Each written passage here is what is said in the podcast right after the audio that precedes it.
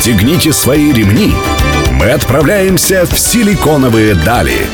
Мир интернет-технологий и digital-бизнеса. За штурвалом Владимир Смеркис. При поддержке агентства Digital 360. Добрый день, друзья. Сегодня среда. В эфире программа «Силиконовые дали» на Мегаполис 89,5 FM. Меня зовут Владимир Смеркис. И сегодня мы поговорим про сложную, но очень интересную тему.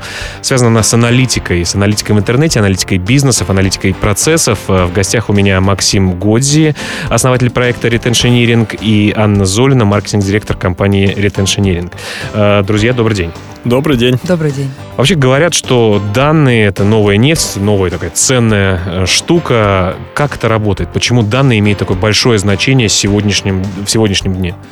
Ну, во-первых, потому что много информации, которая могла пойти на пользу бизнесу, она пока ему недоступна несмотря на то, что за последние, там, скажем, лет 10-20, да, э, ситуация сильно стала меняться. То есть, если, предположим, какой-нибудь, не знаю, супер классический пример, да, э, бабушка продает пирожки на улице, как много она знает про своих клиентов, несмотря на то, что вроде бы она с ними контактирует. Ну, Василий деле... Петрович каждый, каждый, каждый вторник приходит после восьми, например, да? Да, да, да. То есть, получается, на самом деле вы обслуживаете клиентов, но знаете о них очень мало.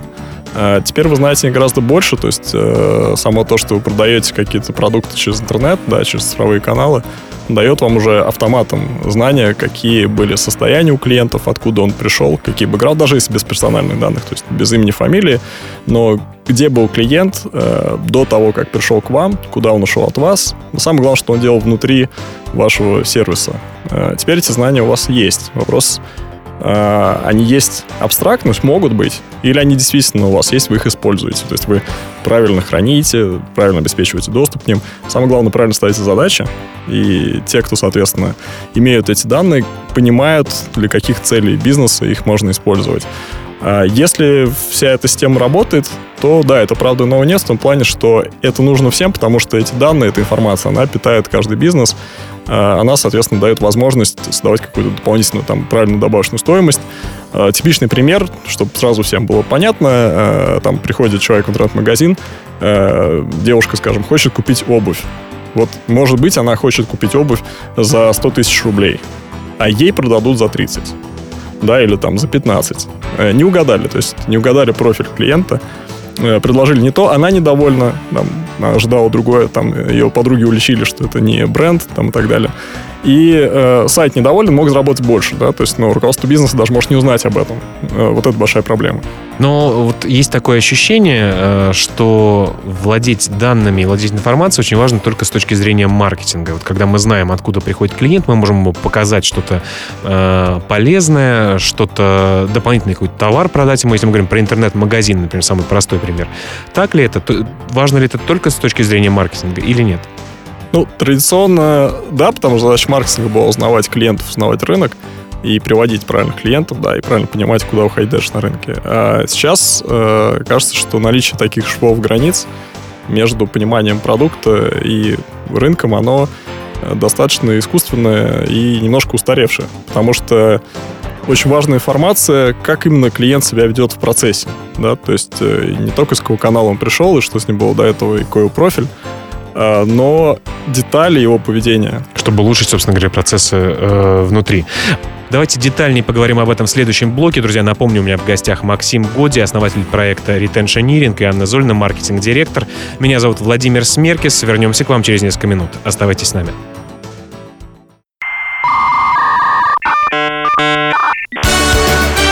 Силиконовые дали.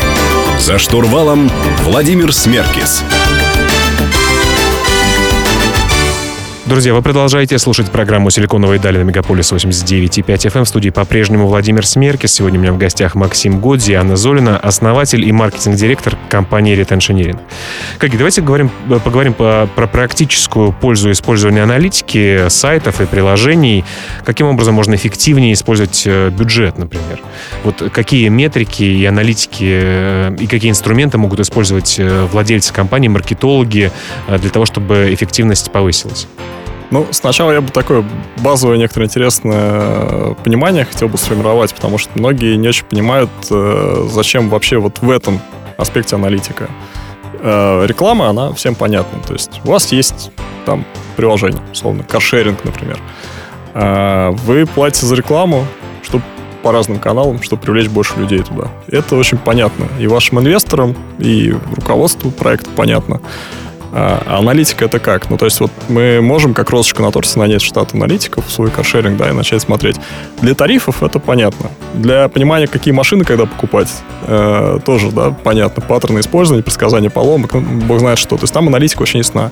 Вот что касается бизнеса, вот в плане маркетинга, да, там рекламы, привлечения и внутренних особенностей использования именно в этом контексте, это сильно недоисследованная в этом плане область, которую не все понимают там акционеры или собственники бизнеса или управляющие.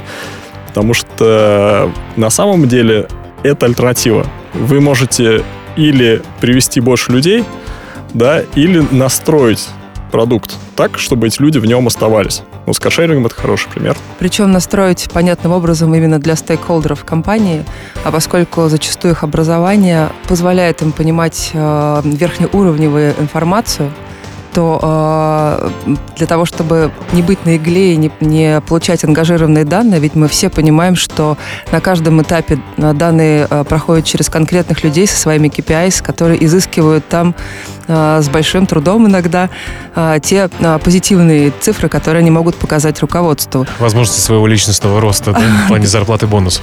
Да, все верно. Э, поэтому происходит потеря релевантности этих данных на каждом э, таком шаге.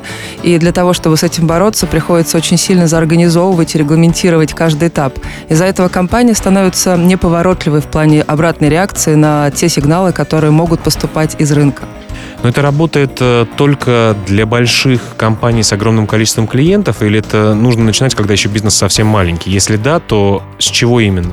Нет, работает для всех, то есть э, это единое некоторое правило, то есть то, о чем, например, Анна сейчас говорила, если у нас интернет-магазин, мы можем в качестве метрики для качества рекламы ставить конверсию да, в заказы. Или мы можем конверсию выкупы, это будут другие цифры. Или маржинальность, потому что не все заказы одинаковые. Или цену привлечения клиента как вариант.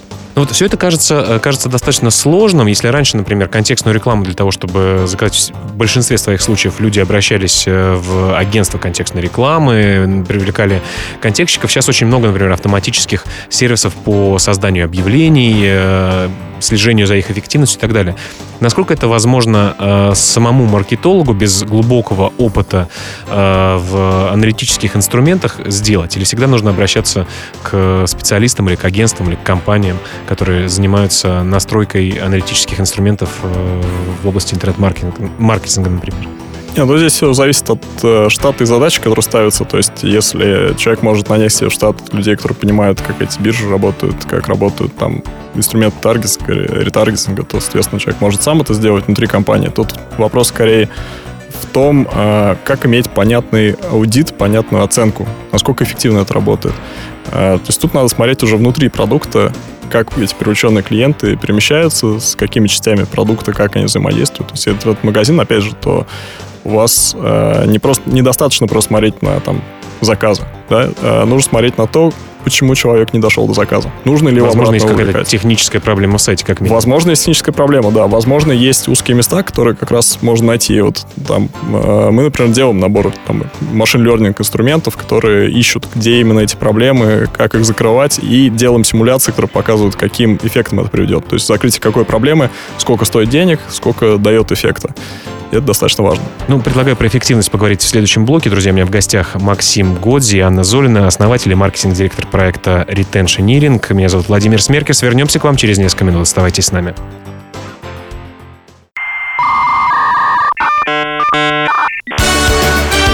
Силиконовые дали. За штурвалом Владимир Смеркис. Друзья, вы продолжаете слушать программу «Силиконовые дали» на Мегаполис 89 и 5 FM. Меня зовут Владимир Смеркис. Сегодня говорим про аналитику, сложную тему с Максимом Годзи и Анной Золиной, основателем и маркетинг-директором компании Retentioneering. Попробуем упростить для вас, что же это такое. Э, вы знаете, вот слить рекламный бюджет, что называется, достаточно легко, наверное. Особенно это касается старых методов, особенно касается, касается телевидения, каких-то счетов. Да, вот вроде нужно подготовиться, все заклеить, и вот потом посмотреть, придут люди на концерт, или купят они у тебя сумку или сапоги. С интернетом вроде бы все легче, да, вот э, заливаешь деньги, не работает, выключаешь. Но, тем не менее, наверное, неэффективность интернет-рекламы, она тоже существует.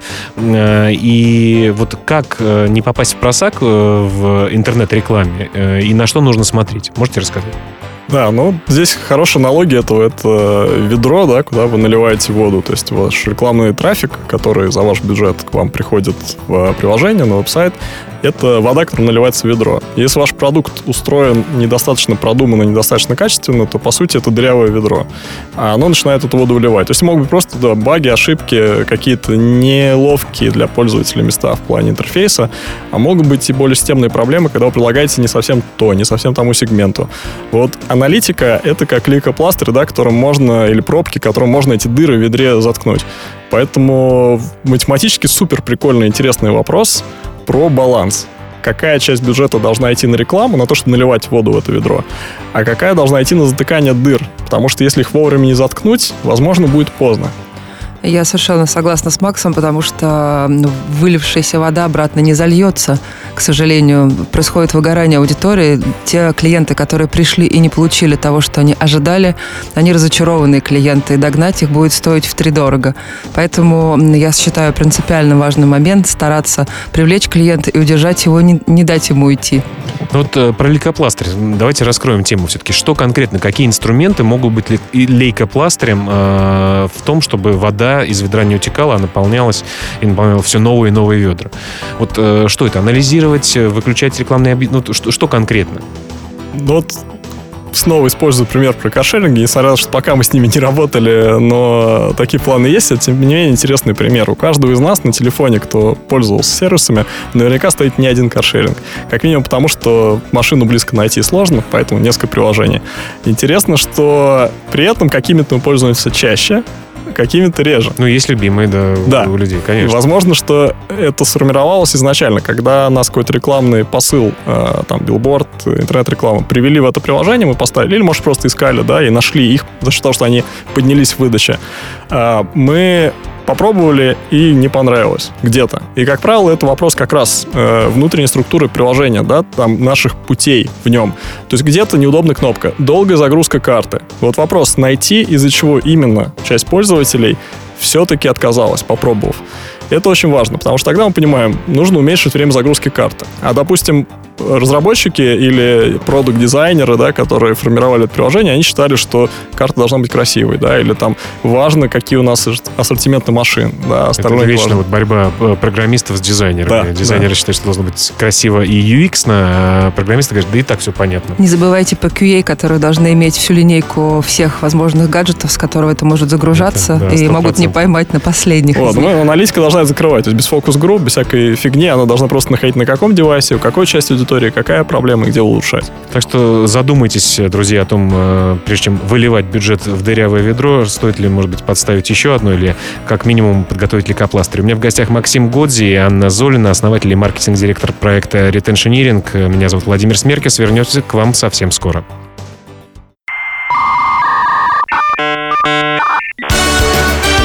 Силиконовые дали. За штурвалом Владимир Смеркис. Друзья, вы продолжаете слушать программу «Силиконовые дали» на Мегаполис 89,5 FM. Эм. Говорим сегодня про аналитику, про ретеншн с э, Максимом Годзи и Анной Золиной, основателем и маркетинг-директором проекта Retentioneering. Извините за игру слов, но тем не менее я помню своего первого начальника, который на каждом совещании говорил, что ретеншн, ретеншн, ретеншн — самое важное удержание пользователей. А название вашей компании как бы не заставляет меня вспомнить, э, вспомнить об этом. Э, давайте поговорим про персонализацию. В интернете это, наверное, актуально как никогда. Вот э, мы все получаем персональные предложения. Почему это важно? Зачем это интернет-предприниматели делают? А если не делают, то, то почему им нужно э, об этом задуматься, о персонализации э, с точки зрения бизнеса и вообще экономики? Почему это важно? Ну вот, в силу моды и обещаний, которые делают компании, которые занимаются персонализацией, все об этом так или иначе думают и понимают, окей, надо персонализированно, потому что тогда более эффективно, да, то есть привлекаем именно нужных клиентов, даем то, что нужно, в итоге, как вот в примере с туфлями, да, например, продаем а, туфли, зная, что это премиальный сегмент, э, клиент, который пришел из премиального сегмента, продаем более дорогие товары, ставим их первее и так далее. И наоборот, там, тем, кто ограничен, не дразним их, там, не раздражаем, показываем то, что они бы хотели, даем при этом больше ассортимент в рамках этой цены и так далее. Есть прикольный взгляд на это совсем с другой стороны. Обычно клиент, да, вот обычные люди, думают об этом, окей, интернет за мной шпионит, знает про меня какие-то интересные факты. А, это плохо. Ну, априори. Не, не хочется, чтобы кто-то вмешивался в мою Да, жизнь. вот почему это у меня снова реклама холодильника? А, ну вот я искал, оказывается, там три недели назад. Особенно в чате с подругой, да, Да. секретным. А, на самом деле, ну, адек- адекватная персонализация, она преследует цели клиентов, по сути. Это не то, что я тут адвокатом хочу выступить, скорее хочу попросить посмотреть с другой стороны. Ведь если у сайта нет персонализации, э, он платит больше за рекламу, да, он за привлечение клиентов не целевых, которые не покупают, все равно платит деньги поисковикам и так далее. И когда вы приходите, если вы в итоге покупаете, вы платите не только за себя, вы платите еще за 10 человек, которые не купили.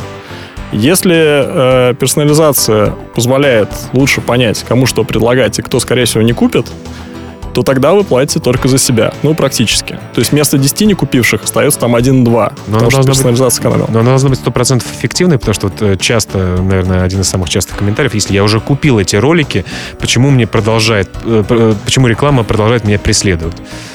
Э, Вот, э, поэтому, конечно, эффектив... Мне кажется, конечно, механизмы сейчас становятся более умными. э, Мы вообще движемся вперед в этом смысле. Ну, здесь вопросы настроек. То есть пользуются ли уважаемые коллеги теми инструментами, которые позволяют мгновенно реагировать на все изменения и настраивать все это в воздухе?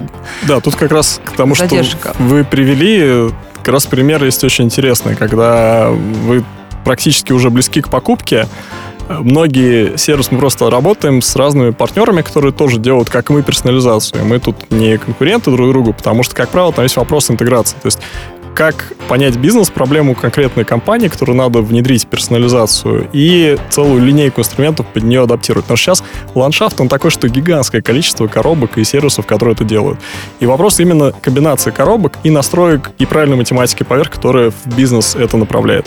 И здесь нюанс такой, что компания, одна из тех, с которой мы работали, например, говорит, если клиент уже с очень высокой вероятностью по его там паттернам поведения или профилю готов купить на каком-то сайте что-то, надо удвоить ставки.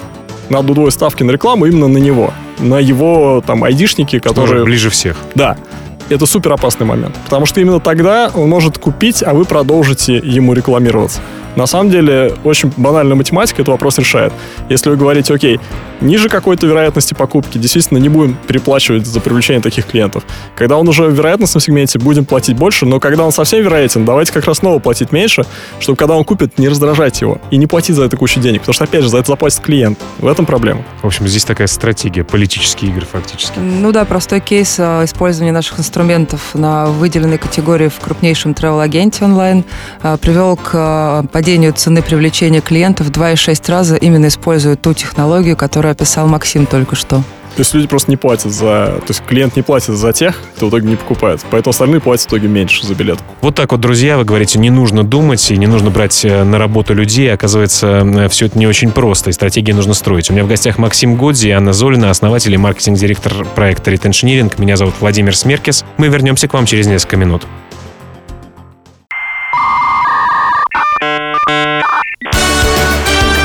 Силиконовые дали. За штурвалом Владимир Смеркис.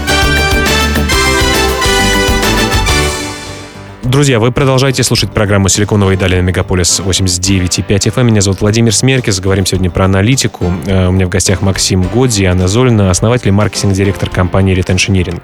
Коллеги, давайте поговорим. э, Вот поняли, что уже персонализация это не так плохо, и вроде бы если грамотно настроены рекламные кампании, это экономит деньги в конечном счете нам, если мы смотрим правильную рекламу и делаем правильный выбор. Э, Относительно того, как э, приложения и сайты анализируют наши, м, наше поведение э, и подстраиваются и затачиваются под нас э, на лету фактически. Как это происходит, как это работает и в чем будущее? Пока еще очень мало таких примеров, то есть они только специфические для областей. То есть есть, например, как казуальные игры, да, например, когда у вас много путей, которые зависят от того, что именно вы делаете. А, мы стали экспериментировать с этим как раз, чтобы... Сразу скажу, то есть мы сделали свободный открытый инструмент, это не реклама, то есть э, инструмент, о которых сейчас буду говорить, может каждый скачать, попробовать. А, посмотреть, что будет, если наши алгоритмы вот аналитики работают уже как предиктивная аналитика. То есть мы знаем про клиента в каком-то сегменте, знаем его намерение. Это значит, что мы, в принципе, можем предсказывать, э, например, что он уйдет из приложения за несколько шагов до того, как он уйдет. Или предсказывать, что он обратится в службу поддержки до того, как ему придется в нее писать. То есть наша цель, как правило, это чуть-чуть помочь э, состыковать как бы ожидания клиента и то, что происходит в приложении. Э, прямо на стороне клиента таким образом можно рассчитывать вероятность его сделать какие-то действия. И то, что он увидит, будет зависеть от этой вероятности. Например, если он правда хочет уйти, ну, кроме того, что может спросить, почему он хочет уйти, да, ну, это довольно странный вопрос, учитывая, что клиент об этом не говорил, мы просто знаем, что, скорее всего, это произойдет. Э, мы можем пытаться дать ему скидку, можем пытаться понять, э, какого типа этот клиент в плане его поведения, его предыдущих шагов и действий, что, возможно, его заинтересует определенную вещь приложения, ее можно подсветить, дать ему сразу э, на этот экран. Хотя это не предусматривалось. Если об этом подумать, это в целом меняет то, как разрабатывается приложение. Раньше делали статичный такой маршрут. Знаете, как асфальтированная дорога. Вот ее там проложили в новом микрорайоне. Она неудобная. Вроде как кто-то по ней ходит, но все ругаются. И начинают возникать тропинки. А тропинки удобные. Ходить по ней не всегда удобно, потому что они кастомно прокладываются людьми. Но в приложении так это вообще невозможно. Если разработчик не заложил кнопку для перехода между определенными экранами, вы туда не перейдете. Вы будете плеваться, вы будете через 10 промежуточных экранов, кнопок, нажатий, скроллов доходить куда вам надо, и будете все время негодовать по этому поводу. Если делать правильную аналитику, которая показывает, что именно вам хотелось бы попасть туда быстрее, то можно для вас эту кнопку там поставить, только для вас. Но не звучит это с точки зрения этики как такая диджитальная, диджитальная NLP. То есть мы теперь можем управлять реально желаниями людей, заставлять их покупать то, что им там не нужно и так далее. Вот этические вопросы не, я маркетолог? Очень не хочу. То есть я хочу на самом деле, чтобы люди не тратили время своей жизни на клики мышкой и лишние этапы по экрану. Я не хочу, чтобы приложение модулировало, да, или там определяло их будущее намерение. Я хочу, чтобы, то есть влияло. Я хочу, чтобы оно интактно просто читало, что хочет человек. Это важно, это реальность. Это мы больше сделаем... такого про слугу, который готов подстелить э, когда мы сделаем... подушечку, да? Да, когда мы сделаем нейроинтерфейсы или, ну, до этого звуковые интерфейсы, голосовые помощники, нам придется это сделать. Потому что голосовой помощник не покажет вам экран на 10 кнопок.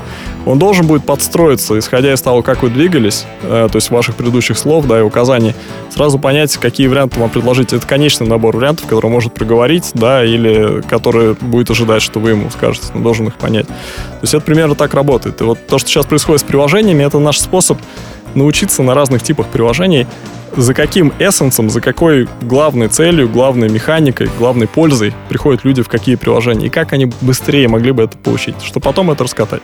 Хорошо. Э, друзья, продолжим беседу в следующем блоке. У меня в гостях Максим Годзи, Анна Золина, основатель и маркетинг-директор э, компании Retentioneering. Меня зовут Владимир Смеркис. Не переключайтесь, вернемся совсем скоро.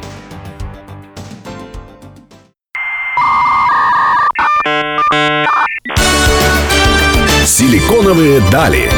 За штурвалом Владимир Смеркис. Друзья, завершающий блок программы «Силиконовые дали» на Мегаполис 89.5 FM. Меня зовут Владимир Смеркис. Сегодня я беседую с Максимом Годзи, Анной Золиной, основателем и маркетинг-директором компании Retentioneering. Э, коллеги, в прошлом блоке поговорили о том, что э, то, что сайты и приложения подстраиваются, дают нам некоторые подсказки э, или облегчение жизни, это не манипуляция нами, это скорее помощь и облегчение жизни, так? Все верно говорите. И самое главное, начинать э, правильно закладывать основу этого сайта еще на этапе проектирования сайт или приложение. А, иными словами, мы должны прошить его как бы не только нервной системой реагирования на все происходящее, но и строить в него безусловные рефлексы мгновенного реагирования на изменяющуюся ситуацию. Если что-то происходит, мы, собственно говоря, должны на это как-то отреагировать и сделать какие-то действия, чтобы сделать жизнь и пользователям, и себе не хуже уж точно. Друзья, вот э, такая тема, которую мы часто обсуждаем в рамках этой программы, о том, что люди становятся не нужны. Мы знаем, что вот Макдональдс отказался от должности директора по маркетингу, э, Uber уволил 400 сотрудников из 1200 в отделе маркетинга. Что, маркетологи все, не нужны, мы просто идем в сервисы или просто видоизменяются э, деятельность людей, э, маркетологов, э, креативных людей? Ну, вообще хочется верить, что люди со временем начинают заниматься уже не процессами, какими они занимались, а процессами, влияющими на эти процессы, которые они занимались. То есть настраивать какие-то инструменты, которые, конечно, позволяют быстрее, эффективнее. Ну, как типично, да, там э, кирка, там потом какая-то более удобная кирка, потом отбойный молоток, эскалатор, ну и так далее. Пошло-поехало, потом роботизированные эскалаторы. В принципе, в маркетинге... инженера Гарина. Ну да. Да. Маркетинге, наверное, примерно такая же история. То есть инструментов становится колоссальное количество, и профиль человека, который в них разбирается, он чуть смещается. А, я надеюсь, что... Точнее, не надеюсь, судя по другим похожим трендам в других областях, а, кажется, что маркетинговые директора не уйдут совсем. Это было бы очень странно. А, скорее, правда, какая-то часть компаний, которая чересчур завязана на технологии, может пойти маргинально, но это, опять же, может быть и определенные рекламные слоганы с их стороны. Но существующие... То есть директор по маркетингу, а директор в user acquisition, да? Да. Те, кто выживут, они, скорее всего, будут просто сильно более широкие компетенции в итоге иметь. То есть э, те самые новые Chief Data Officer, да, там э, какие-то вот user acquisition, там growth hacking и так далее, и так далее. Все замечательные ребята, они будут, наверное, как-то кооперироваться с э, директорами по с этими отделами. Но тут главный вопрос-то вот в чем по идее, вся компания должна оптимизировать набор понятных метрик для акционеров, там, для, соответственно, там, совета директоров и так далее. И когда человек отвечает за определенный узкий кусок, э, это никогда не будет глобальным оптимумом. Ну, то есть это все равно как говорить, что вы приходите в спортзал, и там вы фокусируетесь только на ногах, да, или там фокусируетесь только на руках, э, или только на беге. Это странно, то есть полноценного развития из этого никогда не будет. Поэтому вы должны пронизывать, э, вот как Анна сказала тут э, практически только что про нервную систему, да, там сайта, это нервная система продукта. И это простирается в э, маркетинг, то есть вы понимаете каналы, как они устроены, как все это выглядит и понимаете касания, то есть которые обычно оставались незамеченными где-то в соцсетях, они тоже важны, их тоже надо смотреть и реферальные программы, и удовлетворение людей. То есть вы все должны это собирать, и, по идее, должна быть единая система, которая говорит, что происходит, куда надо двигаться. То есть мы движемся в сторону одного окна в целом, в маркетинге, например, хотя бы?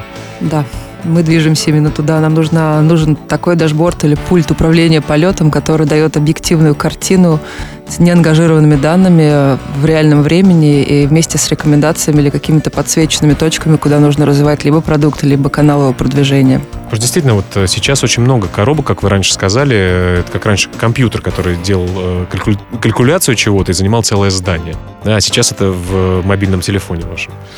То есть, по идее, вы должны щупать, действительно, все, что происходит по всем действиям. И это было бы странно. То есть, опять же, вот как пример с спортзалом или самолет, да, где бы у вас в автопилот попадали бы противоречащие друг другу показания, да, то есть там один прибор, определяющий высоту через давление, говорит вам, что вы на такой высоте, определяющий под GPS говорит, что он другой. Это приводит к авиакатастрофе. Ну, как минимум, приводит к неэффективному полету, когда вы в заблуждении, и вы мечетесь, вы не понимаете реальную картину. Вот сейчас, когда маркетинг читает показания, когда продукт читает показания, и когда финансы читают показания, они сбивчивы, они не всегда сходятся.